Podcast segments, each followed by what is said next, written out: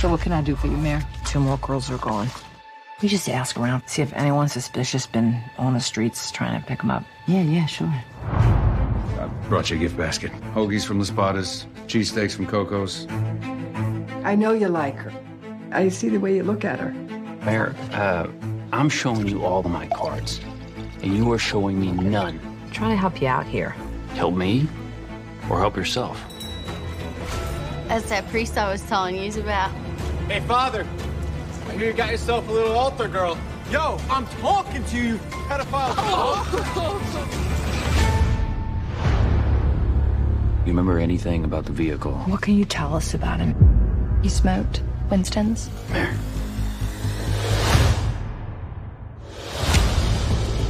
I can feel it happening, yeah. Like panic, like this expectation from people to be something I don't think I'm good enough to be. Maybe you could be my mom for a second. What's going on? I didn't know when you asked me before. I swear I didn't know. What didn't you know? What did you say to that detective? Nothing. Three of us, we're joined together forever. So why don't you get in the door?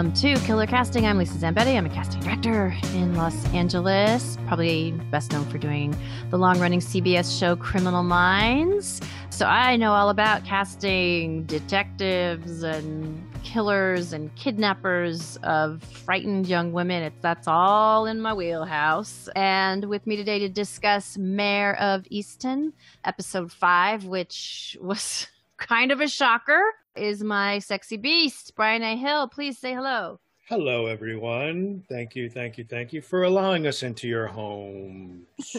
Yeah, so you texted me and you went, oh shit. And I was like, what? What happened?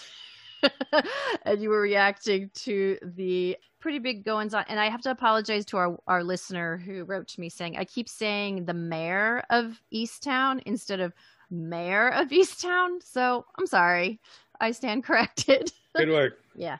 So we're going to go through this by, I just want to go through it kind of section by section before we get to, of course, that killer ending.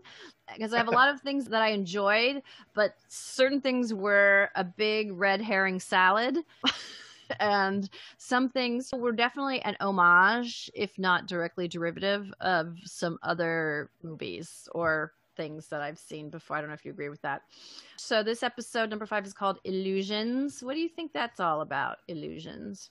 For me, a good illusionist uses sleight of hand, misdirection. Mm-hmm. And I think there's a lot of misdirection in this. The very first scene, Betty Curry dying. Bossy Betty crashes her car into the pole. Yep. Yeah. And for me, it, it was funny. It wasn't until the funeral that I was like, oh, her clearly this is i don't think it's an accident. So oh, you again, don't think it's an accident. I, I don't think it's an accident because again that kind of misdirection i think that there's clearly a lot more going on than just these what were seemingly connected crimes.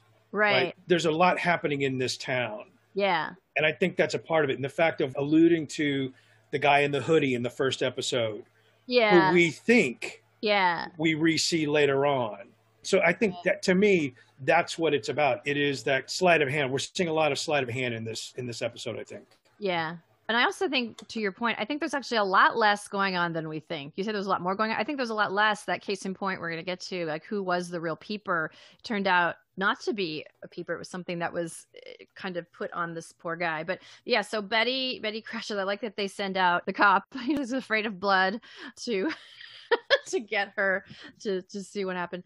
So it causes a blackout. And I love, even though we live in California and we have earthquakes all the time, I still don't know where my flashlights are. You'd think that by yeah. now I would know, but I'm so ill prepared. I don't have in my apartment. I don't have a fire extinguisher. I don't have an earthquake bag, emergency yeah. bag. I don't have anything. Yeah, I have some water. That'll that'll help, but that's about it. So the whole town is plunged into darkness and I love that they little Drew is so upset because his turtle is loose. and Kate and, and uh, Mare is like, oh great, there's gonna be turtle shit everywhere. I love that. Right. And we realize so there's this moment, and I have to say, darn it, I was going to clock this the first time I saw it, but I always knew there was something going on with Lori's son, who I feel like Mare sort of sees him as almost like a ghost of her son in a way. There's al- there is just something a little bit lingering too long on him in the previous scenes, and so we see this this scene. It's in the blackout, and you see the husband with Ryan, I think is the boy's name, and he's like, you know, it's just our secret. It's just our secret. Now, of course, we're probably meant to think the worst about that, right? Mm-hmm. I didn't think it was directly related to the killing necessarily, Mhm. but because of so many secrets. Yeah. But again, it's one of these things where they've been shining a light on those cousins. yeah, And we see it in subsequent scenes, right? The other cousin, yeah, yeah, the yeah. light shown on them. And so to me, it's a three card Monty. It's like, okay, where's the where's the queen? You see the queen. Yeah. There's a lot of that happening. And this is just kind of one one more part of that, one more piece of that. Yeah, absolutely, absolutely. I did like the, that little scene that they have with David Denman talking to his daughter Siobhan. Just he's sort of just checking in on her, and he's just so great. He's just so relaxed, but world weary. We keep saying that throughout the show, but but they have this history, and that's what great actors can do without hardly any dialogue. You get a sense of the ease with them or the awkwardness, but there's a sense of history there that Yeah. these eyes have seen his son grow up so afflicted and then take his own life and that he knows that she's been there the whole time. I don't know. There, I just there's something lovely about this quiet little scene between them. And we also now, it's been alluded to the fact that there is trouble in the relationship hmm between he and his fiance. At this point, just a slight reference. We'll get through it. That that. Yeah. So Yeah, yeah, yeah. going on there. So, and during this, the only other thing significant is that Mare, she comes across, she's looking for the turtle and she comes across the iMovie, the documentary that Siobhan's making of her brother. And there's this, the casting in this is so, this is what I, this is my favorite kind of casting where they cast the flashback characters to look really similar to each Mhm. other. And that make, that is so important to me because that kid, you know, nine year old, eight year old kid that's in this video that Mare's watching of her son as a kid, it looks just like the grown up actor. And and it also sort of harkens to Drew, his his son. And I just I love that attention to detail. Because some people don't care. They just throw in any kid and say, okay, just suspension of disbelief. That's the character. But it makes such a difference, I think. It does. And the attitude could be like, well, it's the kids on screen for a total of like two minutes, but Mhm. but it's important, I think. You Yeah. know, every part has to inform and complement the story. And so anything that takes you out of that needs to be examined and looked at. Absolutely. Okay, so the next section is this whole scene with Mare and her therapist. And I always, I'm very always struck by the wardrobe that they choose to put people in. How Mare, you know, she's in her baseball gray beat up shirt, but the the therapist is in this very bright, bright purples and blue tailored shirt. And it's just such a warm and vibrant color. And she's so understanding and just very, very available in the scene. And I just love that contrast between Mare being in this sort of washed out, worn out gray baseball shirt.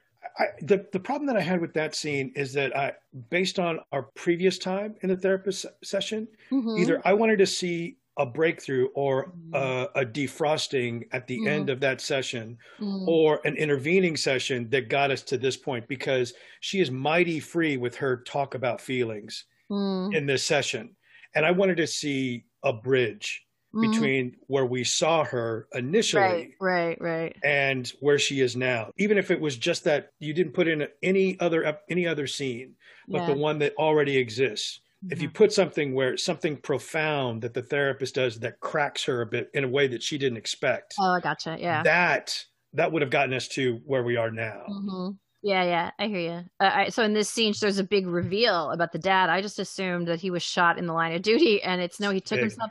His he took his own life, and it was so. I think the writing here is so interesting because she says, "I wasn't enough for him." What a s- interesting thing for a daughter to say because that's something so much that a wife would say. Uh, but Mhm. it's totally understandable that a child would think that it's my fault. I wasn't enough to keep him alive, but it's oh boy, that was that was hard. So now we have the pizza scene with all the friends coming together and having this pizza scene. Mm-hmm. Wow, there's a lot of suspicious things that get exposed here. It looks like Lori and her husband John might adopt DJ. For a second, I had to think, who the fuck is DJ? But it's the baby that Aaron had, but Dylan is not really the real father.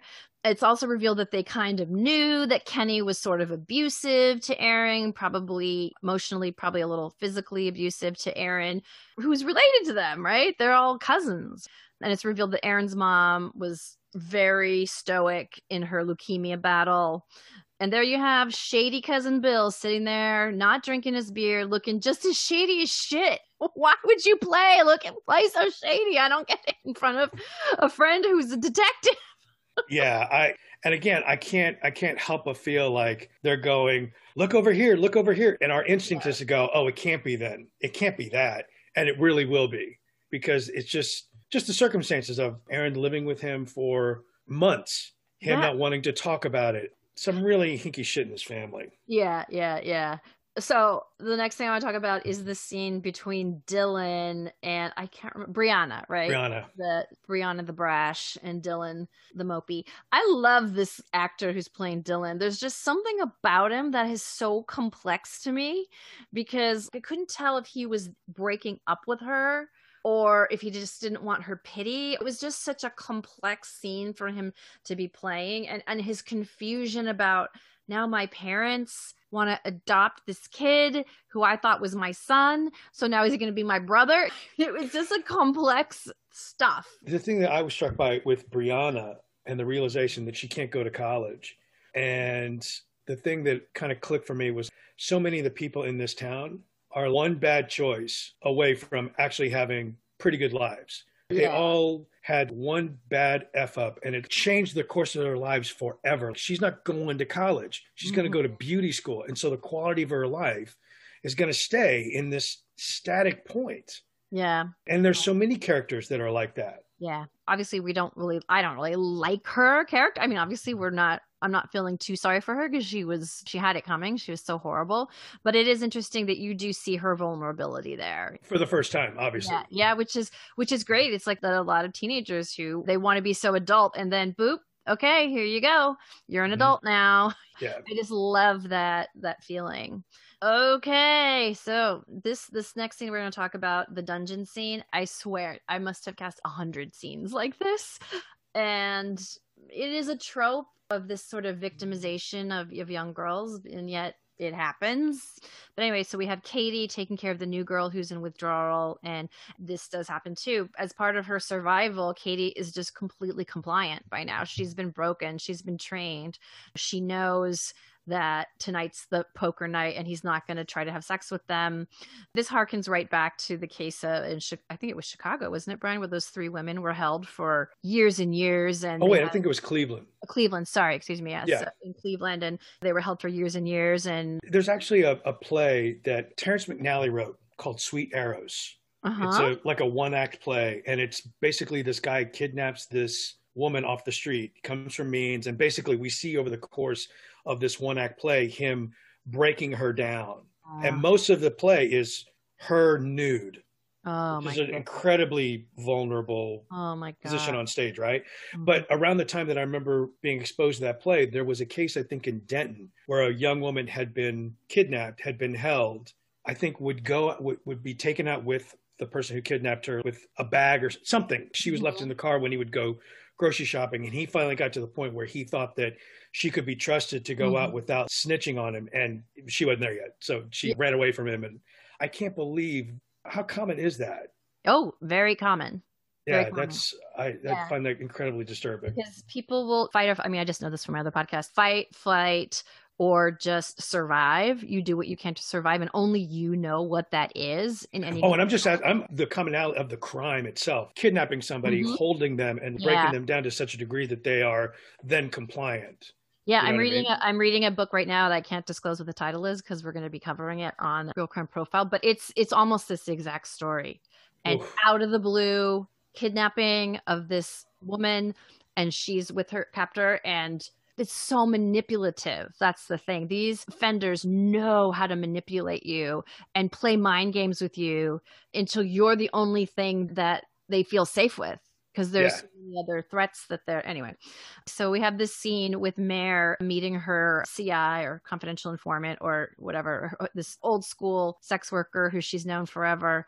Uh, it was just a great scene. There's a great character actress there who's going to try to help Mare, who's not supposed to be working this case, but but thinks that she's seen the latest kidnapped victim. Just a great scene. I love the color blue in this diner. I don't know. I, it's just.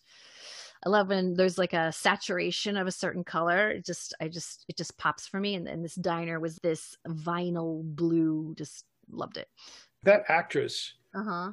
I think, is a, is a kind of thankless role in a lot of ways, and I think she just the simplicity of her performance hmm and the kind of well worn, the kind of casual quality of talking about these really extraordinary things. Like Yeah, it's her yeah. job, you know, and that's a function of the writing, obviously. But the performance is again kind of like what you're alluding to. An actor who it just feels like the backstory. Exactly. You see the history, those kinds of things. It's like we're taking a peek. Somebody just kind of opened up the window and it, go ahead and just witness this conversation. Is, is how it plays. Yeah, she's like, ah, I'm a grandmother now. If you didn't know better, you would think that they were like old college friends. But anyway, okay. So, what did you think of this cafeteria scene where? Oh my goodness, what's that character's name? Moira, the young girl. She's got Down syndrome. Oh, Now, isn't that her brother though? Yeah. Okay, because that was a little bit of a weird moment for me because I would think that he would get up right away when she first drops the tray and run over to her, or she would come and sit next to him. So for me, it was a little bit strange that it, the way it was set up, but Yeah, it felt odd to me that Julia Nicholson's character wasn't informed. yeah, He didn't inform her of what happened, why it happened. It was just the act of violence. Yeah, And so she attributed that to the dad's behavior, potentially, or the secret. right. Yeah, that, that lack of connection there I thought was odd. You alluded to this, I think, a couple episodes ago. It felt like there was a scene missing. To me. yeah yeah to explain what that might be a little bit of a weird relationship. Either he can't uh, maybe he, he doesn't acknowledge her at school or i don't know something. Yeah. but so she yeah like you said she picks him up from school takes him to the park and he breaks down this kid. What a fucking great little actor he is. And she knows already what is wrong. We don't know but what and i'm just waiting like no they are not gonna trump out the daddy touched me. And no they don't to the credit of the show but it's that somehow he's witnessed his father's infidelity again, which is again, it's not clear how he knows if he's seen the woman or something. Somehow he's been tipped off, and so the fact that he's a part of that story at all and i'm just talking I'm, I'm talking about the reality of that situation. The fact that he as a young kid knows that's a big deal. Yeah, yeah, because that's oh, that hits a kid hard that hurts a kid oh yeah, yeah, know? absolutely, absolutely, yeah. And her line is, "He's is he doing it again?" And then we find out, yeah. Okay, we're at Bossy Betty's wake. There's a great little detail in this scene where Jean Smart has her eyebrow. I don't, you probably wouldn't notice this, but she's got her eyebrows drawn on quite distinctively, and you know, obviously she's more made up than she normally is. But I clocked that. That's interesting that they really drew those on, and everybody's at the wake, and then all of a sudden there's this out of the blue disclosure from Bossy Betty's. I know it's sort of a moment of levity in a very dark show, and Mare gets a real kick out of it. The fact that her mother had a, couple quickies with Bossy Betty's husband, but it, it definitely felt that felt a little yeah th- jarring. we've talked about this before where the show tries to interject comedy and it feels kind of forced or it feels awkward given the tone of the show and that anytime i see an actor laughing like that Yeah, it just it felt so forced and it just didn't fit you yeah, cut that scene and it's not it, it doesn't take away from doesn't take away from the story for me yeah. I mean, unless something is gonna pay off later, I don't know. It just Yeah. you know, gives Jean Smart a nice scene to sort of react to. Yeah. So we have this date with Evan Peters and Mare. And just before that, this his character says it, I'm like, oh, the only reason she's going out with him is to is to pump him for information on the case and to tell him what to do. It hadn't occurred to me before. I thought it was a date date, but he's trying to make this really painful small talk and jokes and he drops like a piece of his salad on his lap or whatever and she's just like, "Hey, focus. Let's just talk about the case." And he tells her, "Yeah, my mom my mom was right. This is the only reason why you're out with me." Yeah, the scene for me, I clocked the disparity in experience and in Uh-huh. age Yeah. As they sat at the table. The picture didn't look just right. Right. I, I think probably it's not supposed to. Yeah. So, you know, the next big thing is we see, we don't see the fight, which I kind of appreciate that. We don't see the fight between Lori and her husband, but we see the aftermath where he's leaving, she's in tears, and that Lori has kicked him out. They have another flashback, Bry, of Mary sort of still going to her therapist. You kind of see her in the therapy office again. You kind of see how she's kind of got this new routine down. And she has this flashback again of that scene in the bathroom where Kevin is screaming at her. And I don't remember noticing this before, but he looks like he's in so much pain as he's lashing out at her it just really really moved me that you know, when she's cowering in the bathroom and, and crying but he looks like he's in as much pain just using different words to express it I just thought that was really powerful Yeah. all right. So now we have a, a big revelation. There's something there's something going on with the teenagers in this town that we we didn't realize that Jess, who is Aaron's best friend, has got some kind of relationship, some sort of secret going on with Dylan because they they all get together and they go to Aaron's house and look for these notebooks. I don't know. I felt really weird that they have not given the actor, the other kid in this scene, a name. Like, I have no idea what his name is. He basically doesn't have any character, and he happens to be the black kid of the group. And I just thought, uh, is there something missing? Like, he's been around, but who is he? It's just such an underdeveloped third wheel I just thought that was weird. And then we see the deacon. Oh, oh what do you think of those towny kids? There's another pizza scene where the deacon Mark is going to pick up some pizza, and there are these these teenagers there, such townies, and he gets his ass kicked. They burn the notebooks. What was what else? Oh, okay. And then, like we said before, the peeping tom. Turns out it is a total misdirect, or it's less than it appeared. It was never a peeping tom. It was a man suffering from dementia who was just kind of wandering around looking for his his house. And so, Mare is things aren't what they appear, right? Yeah. So now I'm not thinking that the cousin is the killer now. So the deacon got his ass kicked, and the other priest or the other reverend is there to sort of help him clean up. And I'm sorry this happened to you. And then there's this revelation, big revelation, that the deacon was with Aaron the night she died. So again, I still don't, he didn't kill her, but he was with her. It, I don't know. Did you get that they were together together or just when he says, I was with Aaron, I took that to mean she was in my car. She was in my presence, not together romantically. Right, right. He was simply a ride. She wanted to go to the park. She was all hot and bothered. He wanted to take her home, and she wouldn't hear of it and kind of went off into the park in a huff. That's why he still had her bike. Right, you know? right. Okay. Copy that. Copy that. So then there's this scene with Zabel and Mare go to talk again to her CI and a young sex worker who thinks that she can ID the guy who maybe has taken the other girls. She says that he's Caucasian, smokes Winston's, he's got a blue work van, she has a partial plate. And there's this little scene right after. So that's that's a great break in the case. Mare and Zabel go and kind of debrief after that meeting. And so a, a, huge illusion is shattered here because he reveals that, well, he didn't really solve that case that he took credit for. It was actually somebody else's work and they happened to pass away. So he was able to take all the credit. Now, what did you make of this scene between them? I'm going to work backwards. Yeah. Okay. So the fact that after he kisses her and says, How do you know what I want? and walks away and by virtue of the fact that she makes her confession of the drugs. There's an expression on her face of not just respect but interest. Mm. the fact that he would kiss her.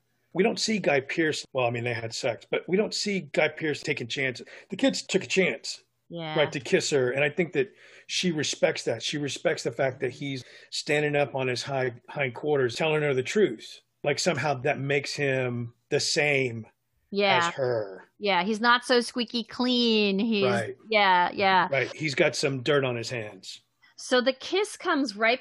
I guess they get a call and like, oh, good news. There's only five blue vans with those partial plates in town. It was just such a. I, I watched the moment over and over again because he gets this great news that they have a break, and then he kisses her. Like it came out of nowhere for me. He just puts it on her, and she's there for it. I just thought that was yeah this interesting moment. But then, as I texted you, I had a flash of this movie I haven't thought about in a really long time, and it's called Copycat. And it's with Holly Hunter, kind of as the same beleaguered detective, and she's got this newbie partner played by a very young Dylan Mc. Nope, Dermot Mulroney. Sorry. Helmet Maroon. Yeah, yeah. Yep. Yep. And I was getting mixed up too. yeah, yeah, yeah. I think everybody does. And when I thought of that movie, I was like, oh, I hope this doesn't end like that movie ends. That's why I, I got the flash. I had this sudden sense of direness for him. So then we go to okay i didn't take any more notes. So let me just look at let me just look at the actual scenes. Okay so then they just go door to door looking to see who the who the owner of the van could be and knock knock knock. Finally they get to this place. Now tell me where this place because we've seen the sign before. I recognize the sign and i bet if we go back it's probably an easter egg all over the place. It was in the scene where the girl gets put into the basement. We see that sign. oh you do Mm-hmm. For sure. Oh, okay. I thought at first I thought, is this a bar that they've been going to? Like he's got a dungeon room in the in the bar. But anyway, so so they knock on the door and boy, what a great mug on this guy. We haven't seen this guy before, but he fits right into the town. Working class guy. But of course, now I'm re- reminded of another movie because he's got the sound blaring, blasting, and they come to the door and he lets them come in and then makes his way to the other room to turn it down. And I was like, this is Silence of the Lambs all over again, except instead of just Jodie Foster, there's two cops there. And they're doing the same thing. They're trying to cover, they know that they're in the right place because th- what they're looking around and they can see the Winstons, they can see they can see signs that this this is probably the this is the profile of their guy. And it's this cat and mouse or cat and cat game as they try to figure out who's going to make the first sudden move. And we see the guy has got a gun in his back pocket. So what did you make of the next even though i've seen a scene like this a million times i was just on the edge of my seat for the rest of the thing because the girls in the basement can hear these voices. And katie's like oh this is this is something she knows that it's different. And they start banging on the pipes. It's so. I mean, in the same way of in the same way of the scene with Silence of the Lambs, you're charged, right? So as soon as it goes black, and then the the night vision goggles come on, you're just hyper aware of how close the protagonist is to to being dead.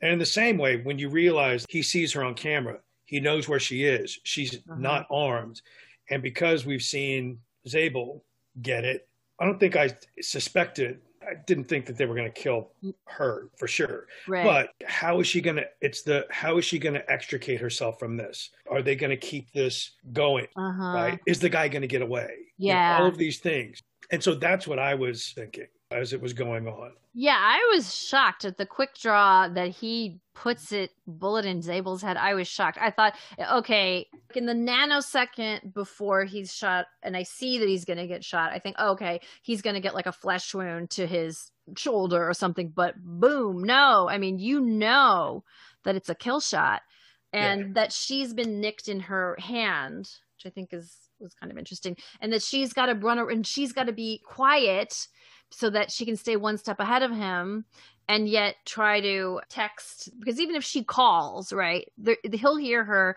and then there's no way that the police will get there in time to save her. So it's Right. better to be quiet and to be just trying to stave off as much time as possible. So i thought that was just breathless. And it's the same thing kind of like in silence of the lambs. She she sees the the girls but she can't help them just yet. I don't know if you remember in silence of the lambs but it's kind Yeah. of the same thing happens. And and the girl's like you bitch don't leave me Yeah. down here Yeah, yeah. Yeah, I, and I was thinking because I did go to the interweb to see the commentary Mhm. after the fact, after the episode, and everybody was shocked Yeah. the fact that Evan Peters' character was was killed off in that fashion. I, I don't think anybody was expecting it, and I, I was trying to piece it together. Of course, Game of Thrones was Yeah. one of those seminal series that did that, like a lead Yeah. character being killed in a way that we didn't anticipate unless you read the the books. But I was Mhm. thinking, when did this start? When was? And I, I feel like The Shield was kind of one of those Mhm. early series where the first episode, a lead character gets shot at the end, Mm. and I wonder if we are are we now such an intelligent audience where that's kind of arrogant to say it sounds like No, no, you know, are absolutely where it right. doesn't where it doesn't bother us and and in fact that i find it insulting that networks chose not to offer that in stories because somehow they were protecting the audience or they felt like the audience couldn't handle that because of a connection that they had to a character Yeah, no, well, they couldn't do it a network because you have a, you know, you have a series regular who's getting paid whether they're in the show I'm talking, or not. but I'm, I'm, I'm talking when I say network, I mean like just series, just in general. yeah, The Shield kind of ushered in the kind of platinum golden age of television, whatever you want to call it, and mm-hmm. The Sopranos and, and all of that, that kind of storytelling. But I find it fascinating that we still have this kind of element of surprise uh, that we're capable of. But to the writer's mind, this was necessary. This was a necessary step in this, yeah, it must have been a- must have been a hard thing to write though. In a way, you can see it coming because he's got he has this big disclosure that he's not the perfect, and he really wants to do something great and be a hero, and he got to kiss the girl, and then of course it's got to take a turn for the worst. In a way, you can see it coming, but yeah, it was definitely shocking. I, I have to say that you reminded me that I think it was really, in a way, the movie Scream.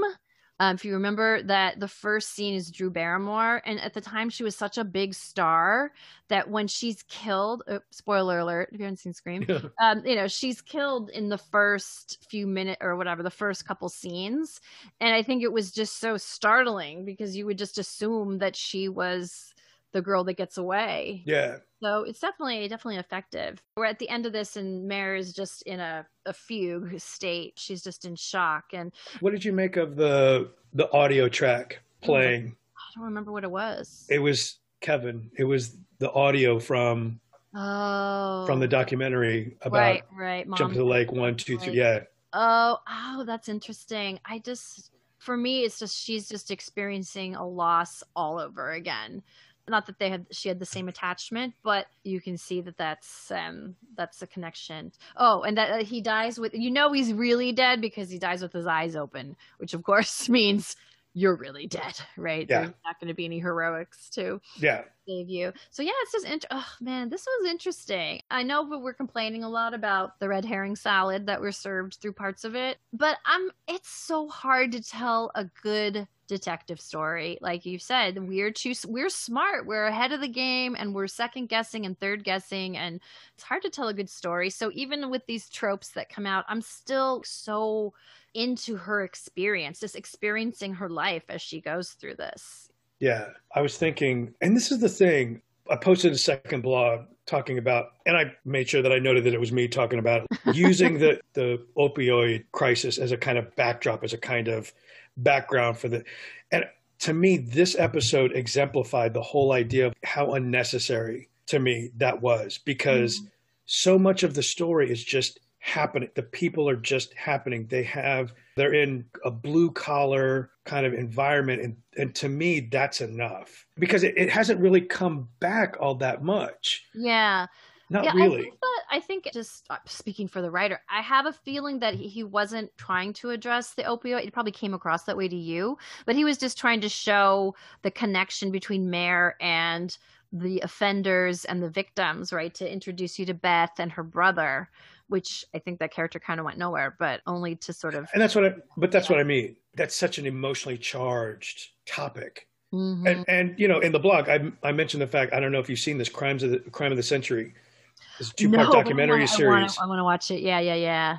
it's Yeah. enraging it's Yeah. absolutely enraging but that to me and even then it it only touches on from the perspective of the crime quote unquote committed not only by the companies but by the government, it touches on very little on the ground those really horror stories. Although they they do talk about it. Yeah. Yeah, You know it's what I probably mean? a different POV. Yeah, yeah, yeah. Because I've, Yeah. we've certainly seen a lot of those on the ground stories that are heartbreaking enough. Well, that is that's a great rec, Barbara. I'm watching Ozark right now, and certainly there's a couple of Oxy users in that show. Have you watched Ozark? I haven't. I have three or four different queues, and Yeah. anytime I go to them, I'm just so overwhelmed that I don't want to watch anything.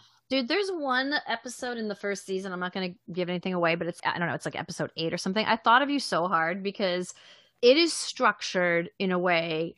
I mean, if you ever watch the series, you'll know the episode. It is structured like a jigsaw puzzle. And it's it's a bunch of flashbacks and flash forwards that are not in it's like a like somebody threw a deck of cards in the air and it's it's really an outlier. No other episode is like that, and it's an outlier. And no scene makes any sense consecutively. Yet Hmm. you know exactly what's happening, and gotta- each- it's so so cool. And I, I got to tell you, I love Jason Bateman. I really Oh do. God, yes. Like everything that he's been in the last 20 years or so has just been just off the chart. Incredible. He really is. and he just exemplifies that the difference between comedy and tragedy is just is just a hair somebody could be chasing you with a knife and it's hilarious somebody could be Yeah. chasing you with a knife and it's terrifying but Yeah. the character is terrified in both situations so yeah he's he's brilliant okay well gosh i don't think there's anything else to so we're getting close to the end here we're gonna i just found out today bri that hbo is gonna allow us to interview susan hegarty who was the dialect coach Oh, for nice. Kate Winslet. So she's going to come with us, hopefully, either for the penultimate episode or the finale. There's only two episodes left, right? Too. Oh my goodness. And I know you didn't want to. I, I know you didn't want me to say anything about the preview, and I'm not going to tell you any specifics at Uh-huh. all. The only thing I will tell you is the footage that they showed after we've already seen in previous previews. Okay. So there's no there's no new kind of Yeah, they probably can't show anything without spoiling it. So yeah yeah. Well, I am very excited. This is the thing that just gets me so lit up, and that's why I just know that I was meant for this job because I get so excited when I watch great performances and, and see great casting. And then coming up soon, we're going to have Miss Paget Brewster joining us to talk about all different kinds of things. She's and she knows how to play these roles for sure. We're going to talk to her about what's going on in her life. All right, anything else, Bray Bro? I think that's it. That's all I got. Okay, that's all I've got. All right, so for now, this is Killer Casting signing off. Ciao.